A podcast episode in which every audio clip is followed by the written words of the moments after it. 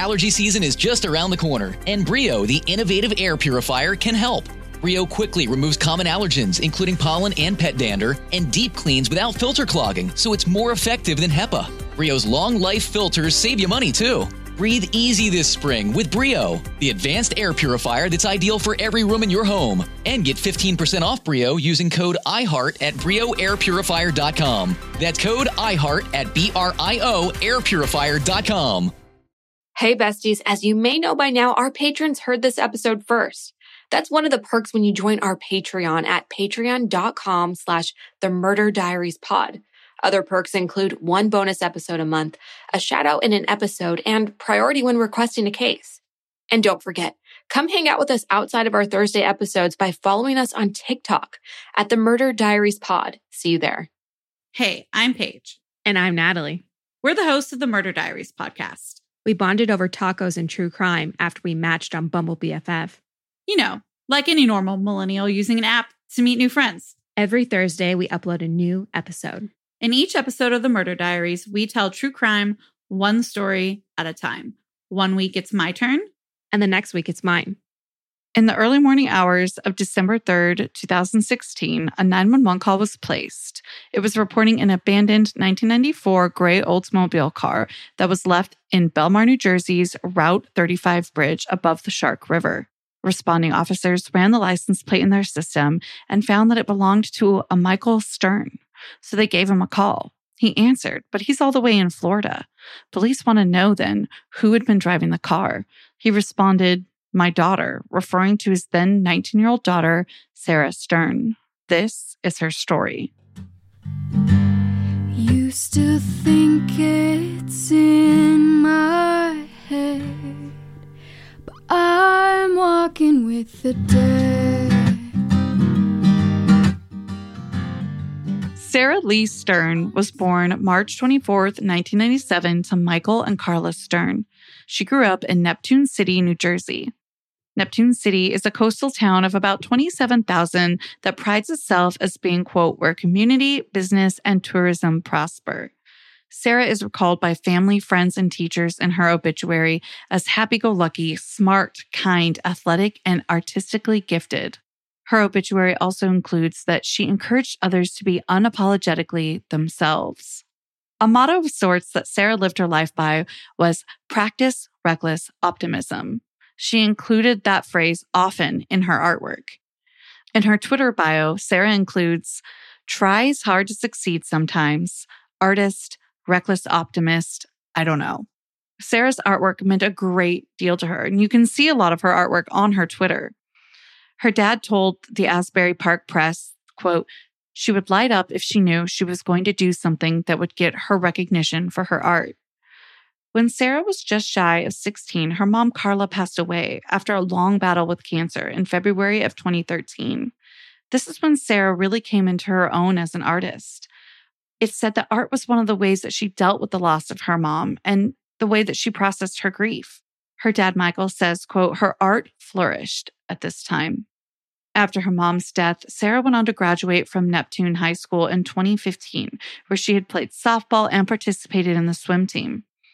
Once Sarah had graduated, she started classes at Brookdale College, where she was studying digital media and photography. According to detectives, Sarah hoped to one day leave her hometown and move to Canada. Sarah actually mentions this openly on her Twitter too. On November 8th of 2016, she started a tweet by saying, I've slowly been making plans to move to Toronto next year. You wanted to see me, Miss Swinton? Have you been hearing about the new government modernization efforts? AI, RPAs, data science. Things are changing at this agency, and people will need new skills. Oh. I'd like you to get some training. Huh. Look at this management concepts catalog. Wow, over 275 courses. That's right, in local classrooms or instructor led online classes. We still have budget in this fiscal year, so sign up online. Advance your career with courses from Management Concepts. Get a catalog at managementconcepts.com or call 833 578 8466. Is your daily grind getting you down? A Thermospa's hot tub may be the solution. Just a few minutes under those powerful soothing jets, and all your stress seems to melt away, like you're lying on a cloud of bubbles. You'll not only feel better, but sleep better too. Call 877 861 4672 now, and for a limited time, save $1,250. Call 877 861 4672 or visit thermospas.com to schedule a free on site assessment. That's what takes us to not even a month later, December 3rd, 2016. A rideshare driver notices Sarah's 1994 Oldsmobile abandoned on the Belmar Route 35 bridge. We have a portion of the call that we'll play for you here. Before I start the call, you'll notice he refers to Sarah's car as tan. Other resources refer to Sarah's car as gray or silver. When you're looking at the pictures of Sarah's car online, they're at night with a large spotlight on the car, but it definitely seems lighter in color, but it's very hard to identify. 911, where is the emergency?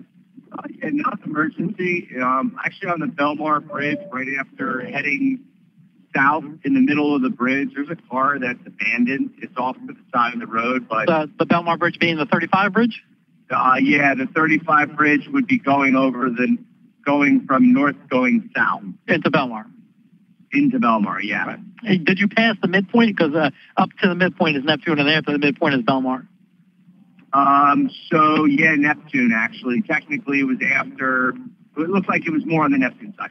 So what kind of car is it? Uh, kind of looks like an old beat up, light tan colored like sedan. And uh, what was your name, sir?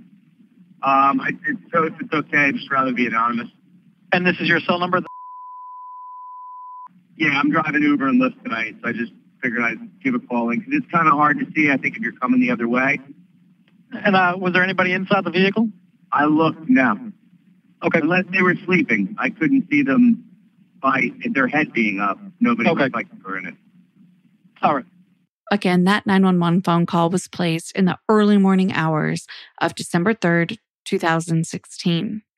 When responding officers arrived, they found that the car was unlocked with the keys still inside.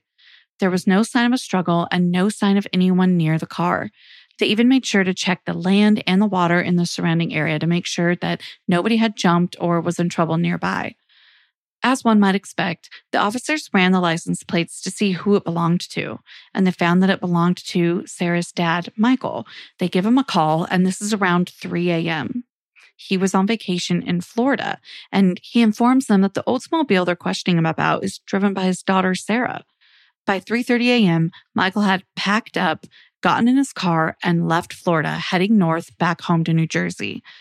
With this information of who was driving the car, investigators went to Michael and Sarah's home. They found that the door was unlocked and the lights were left on.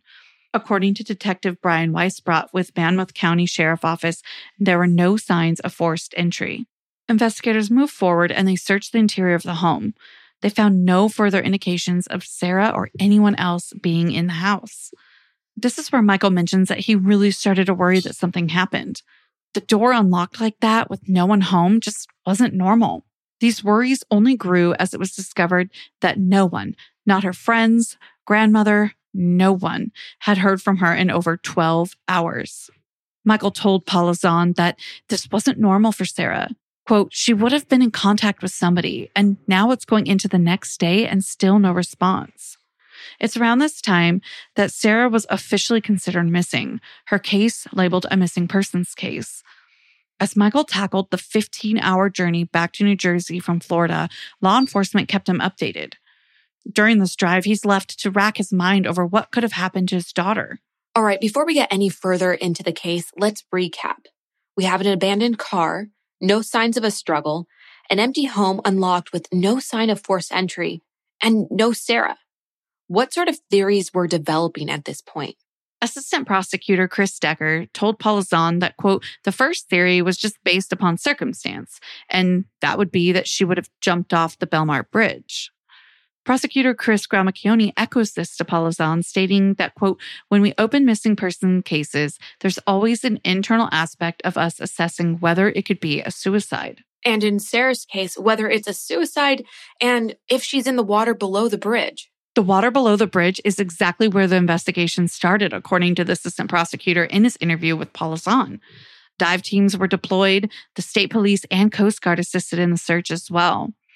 I should also mention that Michael and his mother, who Sarah called grandmom, weren't agreeing with the suicide theory. Michael had spoken with Sarah the whole time he was in Florida.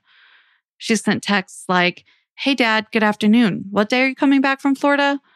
With a streak of cute emojis after that to represent Florida and his road trip back. And another text, she updates her dad on what she was up to. Just walked Buddy. She went on further to explain that she was then going to be going to Applebee's and she asked him how his time was at Disney. That was on December 1st. Michael says that not a thing seemed to be out of the ordinary. He also describes that Sarah was, quote, very happy, excited, a typical teenager at this time in her life. A little earlier, you mentioned that Sarah wanted to move to Canada. Were the investigators considering this, that maybe she just left somewhere else? They did. In fact, her friend Liam, a longtime friend since first grade, mentioned that the day she was last heard from, he spent with her helping her pack. He says the pair had taken a big gray storage container of her things to a neighbor's house. In full transparency, it's not really explained why this neighbor's house, although Liam cites trust issues with her dad. Nothing and nobody else in the resources confirms that. Who knows? Maybe her dad wasn't in favor of her moving so far from home to another country or just normal parent to teen tension. It's not our business, right? Right. With that aside, Liam tells officers that she had stored some of those containers at his house as well. Quote, she's just been trying to get stuff out of the house. A neighbor from across the street's security camera footage confirms this. It shows Liam on December 2nd arriving to Sarah's house. It shows him and Sarah moving the gray storage bin across the street to the neighbors. And after moving that storage bin, it shows Sarah and Liam leaving. And Liam explains that they were leaving to go grab a bite to eat at the local Taco Bell. And then after that, Liam had to go to work. The Taco Bell security footage also confirms this part of Liam's story. The pair arrived at the restaurant's drive-through window around 2:20 p.m. on December 2nd. With Liam's story checking out, it left investigators wondering, did Sarah want to leave while her father was out of town to head to Canada or somewhere else for that matter?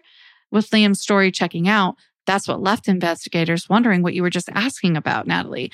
Did Sarah want to leave while her father was out of town to head to Canada or somewhere else for that matter?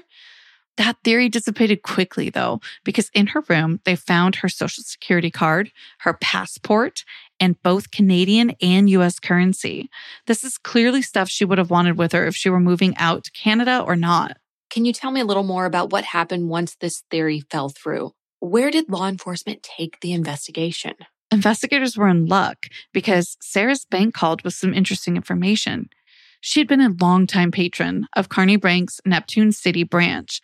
The manager and tellers knew Sarah well and they loved her. They called investigators to say that Sarah had been there on December 2nd, the day she went missing. Here's a clip of how emotional they were reiterating this to the court. And she said to me, I'll see you later.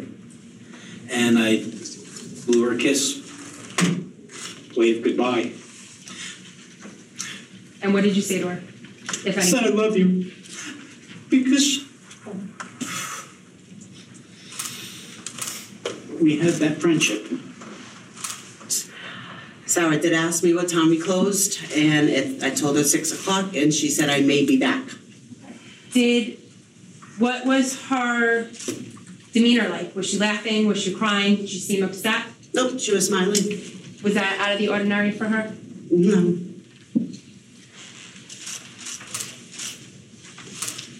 I have no further questions. Video surveillance and Sarah's sign in to visit her safety deposit box confirm that she had visited the bank. However, that's all it confirmed. It didn't confirm what she did while she attended her safety deposit box. There wasn't a log of any particular transactions, if that makes sense. Investigators no doubt take interest in this safety deposit box, and when they open it, they're blown away. It was filled with $25,250 worth of cash. Sarah's dad wasn't even aware of this money.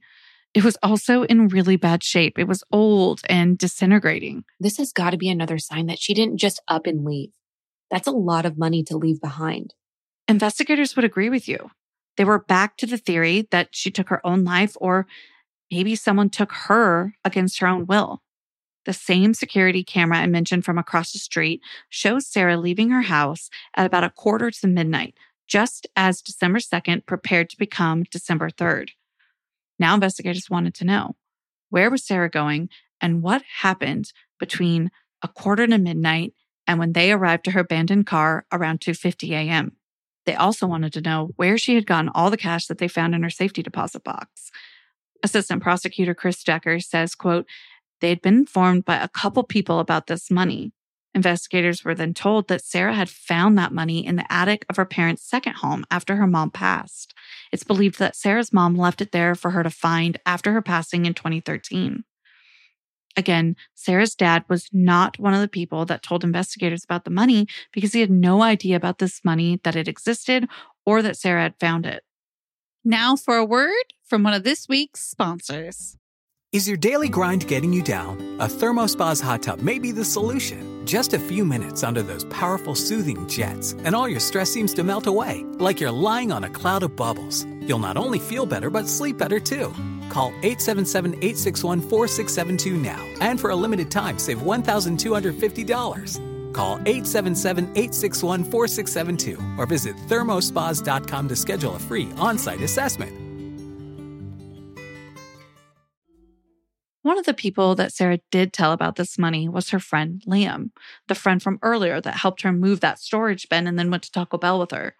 Liam divulges to investigators that Sarah told him when Sarah's mom died, she left her money aside from the money that she had found, and that her dad sort of took control of that money. This then became a source of contention between the two, according to Liam. While we're talking about money, how much money are we talking about exactly? That may be something that only Sarah knows. Investigators had heard everything from 50,000 to 100,000, according to the assistant prosecutor. Can we back up a little bit? My mind keeps going back to the car. They mentioned surveillance footage from across the street of Sarah's car leaving just before midnight. But now I'm wondering if they were able to confirm if it was her driving. It was too dark for detectives to confirm who was driving the car, but Detective Weisbrot says that they believed it was Sarah. What investigators were most concerned with at this time, honestly, was the Shark River. They had most of the resources employed there searching for any sign of Sarah. They were also still speaking with those close to Sarah. Preston, a close friend and past prom date of Sarah's, told police that Sarah did struggle with depressive episodes. He told them that within the past year or two, Sarah had struggled with suicidal thoughts too. This, of course, confused investigators because Sarah's dad was maintaining that everything was fine with his daughter, while friends were mentioning tension at home and now depression. Weeks pass, and it's becoming more clear that missing Sarah was less and less likely to make it home. Michael Stern recalls that, quote, hope became desperation. That desperation for his daughter and answers wouldn't need to last much longer at least the answers portion. Two months after Sarah had gone missing, they got a lead from a tipster that his son had information about her disappearance. More than that, the tipster was a friend of a Monmouth County detective, Michael Bonanno. This obviously changed the course of the investigation. The friend called Detective Bonanno to get advice about information he said his son had, and he asked what would happen if his son opened up to investigators about it. Obviously, this family was nervous about what would happen if he came forward. The son in question was a 19 year old named Anthony. Anthony says he's worried that Sarah was murdered because a week before she went missing, a friend of his told him that he was going to murder Sarah and how he was going to do it. Anthony went on to tell investigators that the plan this friend had was to rob Sarah, strangle her, throw her over the bridge, and make it look like a suicide you may be wondering, why didn't Anthony go to the police then? Why did he not call 911 or help or at least right away once Sarah went missing? Well, at first, Anthony thought there's no way this is actually going to happen. It is his friend after all. And they had been drinking together. And at the end of the conversation, the friend closed with, quote, wouldn't that make a great movie? It lightened the mood and Anthony let it go. I'm sure our listeners are desperate to know who this friend is. The friend was none other than Liam McAtasney. And this is the same Liam that was with Sarah that day. Yeah, the very same Liam that was with her the day she went missing and told investigators, quote, I'm one of our closest friends. Prosecutor Gramiccioni says in his interview with Paula Zahn that everything Liam told them up to this point, which was that when he left for work from being with Sarah that day, it was just like any other day, quote, like, see you later. I gotta go to work, end quote, was a complete ruse. Now it was just about getting Anthony to help law enforcement to get a confession from Liam. As Detective Weisbrot put it, they asked Anthony if they could monitor and record his communication with Liam. And that's exactly what happened. At first, the communication between the two via text and Snapchat were, quote, benign, according to Detective Weisbrot. But then Anthony asks Liam to borrow money. Liam asks Anthony how much he wants, and then the conversation turns to text. Liam says, I need to tell you in person. I'm not trying to be a. You understand how serious my situation is. I can't say anything on my phone. In another more startling message, Liam says, My cash is low quality. They won't take it. That's all I can say.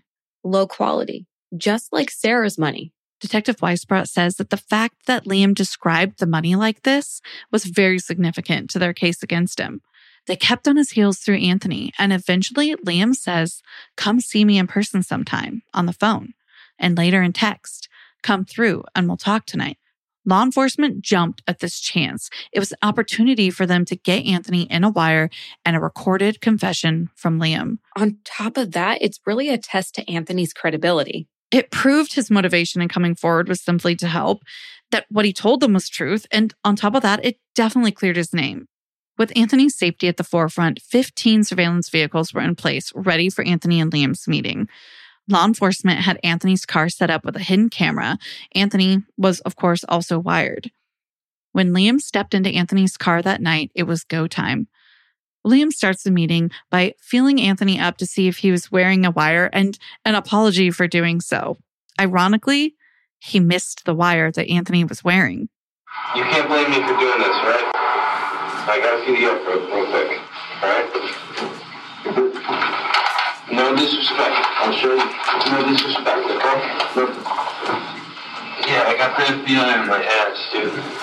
What, what are they questioning? Oh, yeah, a lot. After the portion of the conversation that you just heard in that clip, Liam goes on to describe what happened that night. This next clip we're going to play is a few minutes long. Liam is still in the car with Anthony, and again, he describes what happened and how he murdered Sarah. You're about to hear him confess to murder. Alright, so I'm hanging out with her. She has, we, we went to the bank, she took some money out, not all of her money. We're counting it out, and then she goes to walk out the front door. I choke her out, drag her.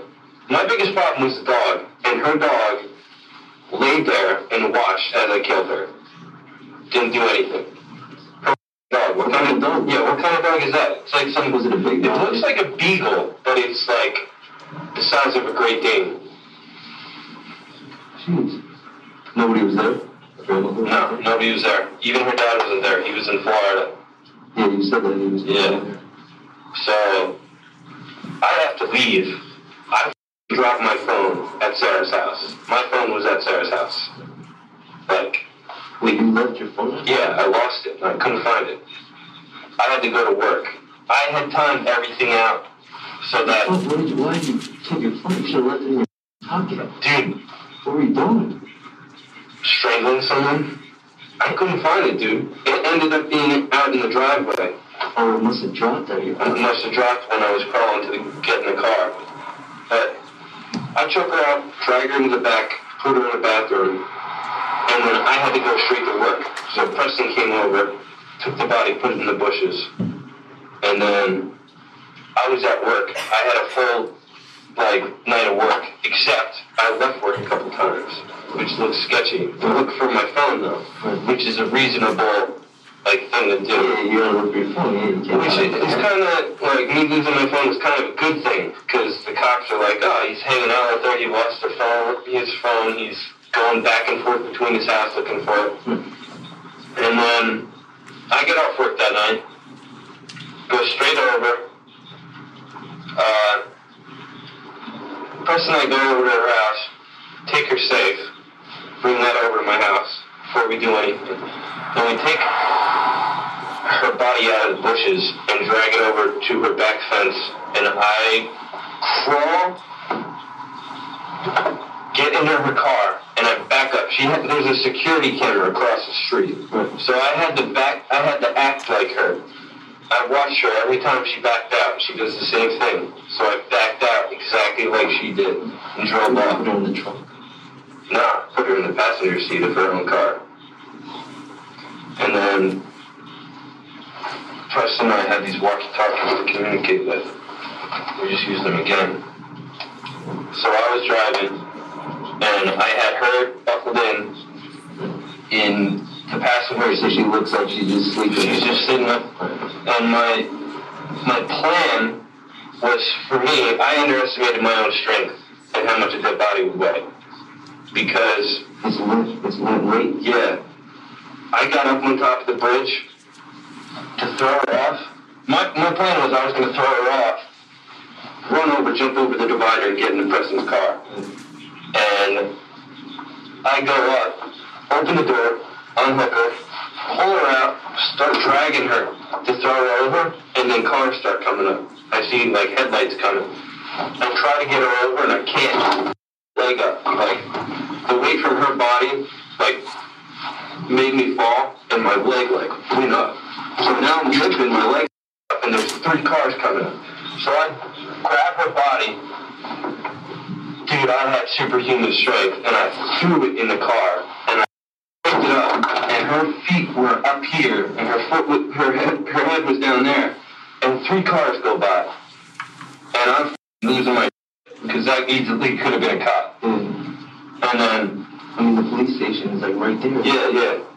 And then Preston comes over the bridge, goes around, makes a U-turn, comes up behind me. The two of us throw the body over, and then we were out. Oh, so you needed help? I needed help, yeah. But She's not even that big of a girl, right? No. I'd say 160 pounds, max. So you just counted out and went behind her, just whatever, looking? Mm-hmm. She like screaming? Or you had her so tight that it was like. I pretty much hung her like. I just.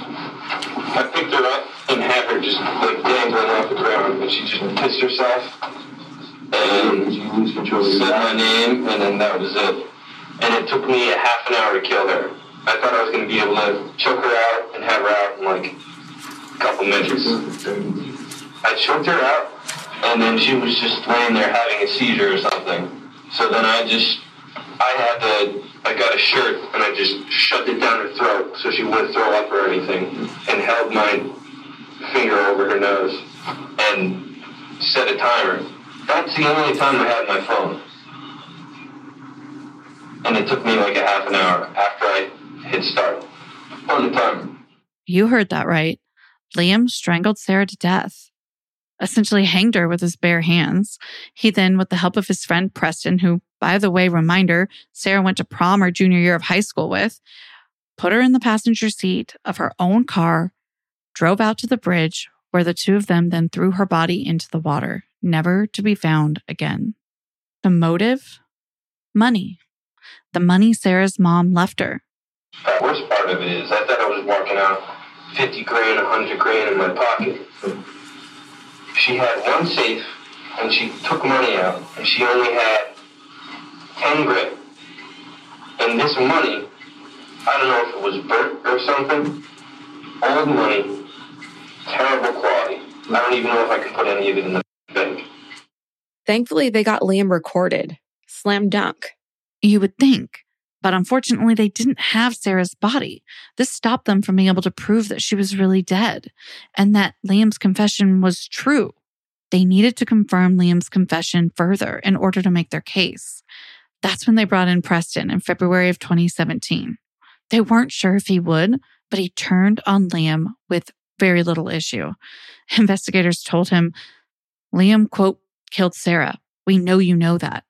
Preston shook his head in agreement and he said he did it for the money. That was it. Preston had now confessed it was true. Liam killed Sarah. The assistant prosecutor, Chris, says he never had seen anybody confess that quickly, ever. The information that Preston gave included where and how they threw Sarah's body into the river from the bridge and where in the woods Liam had hidden the money. Liam was subsequently arrested and charged with Sarah's murder, giving no reaction at all. He refused to cooperate with law enforcement, but they knew they had him. When he was arrested, he literally had the key with him to the safe that Preston had led police to with Sarah's money in it. It was on his keychain. On June 28, 2019, he was sentenced to 18 years in prison. He went ahead and took a plea deal, and within that plea deal, he agreed to testify against his murderer friend Liam. In February of this year, an appeal he made was rejected. Preston will be eligible for parole in May of 2013. Just one week before Preston's sentencing, Liam was also sentenced. A jury had found him guilty in February of 2019, and on June 21st, 2019, he was sentenced to life without the possibility of parole. Wouldn't not having Sarah's body make his conviction more difficult, though? The way Assistant Prosecutor Megan Doyle put it was that it played in their favor because the very reason they didn't have a body was because he, quote, destroyed it. An ocean engineer confirmed for Paula Zahn that there was really no way for Sarah's remains to be found because she would have been seven miles offshore within 24 hours. As a reminder, the Shark River has a pretty active current and it leads right into the Atlantic Ocean. Sarah's body hasn't been able to be put to rest, but about 1,000 people attended a memorial and life celebration for her. It was held at the Neptune City Community Center on July 15, 2017. The community center wasn't just filled with people that wanted to pay their respects to Sarah, but it was also filled with Sarah's photos and artwork. To the Asbury Park Press, Sarah's dad said that it's no consolation that the criminal trial is over now, that it's behind him, because he hasn't been able to give his daughter a proper funeral. Quote, it leaves a big empty hole in my heart and my soul. There's understandably a huge hole in her father's heart that may never heal. He says keeping Sarah's memory alive helps, though, and we sure hope that we were able to do that with this episode. Another way Sarah's memory is being kept alive is through the Sarah Stern Scholarship. This scholarship supports high school students and college students who are furthering their careers in the arts and media. You can donate to the scholarship through the GoFundMe link that we have in the show notes. And that's where we'll leave this episode.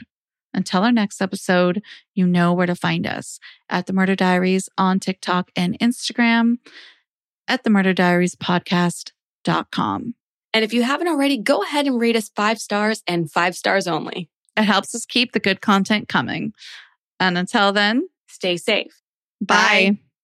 Is your daily grind getting you down? A Thermospa's hot tub may be the solution. Just a few minutes under those powerful soothing jets, and all your stress seems to melt away, like you're lying on a cloud of bubbles. You'll not only feel better, but sleep better too.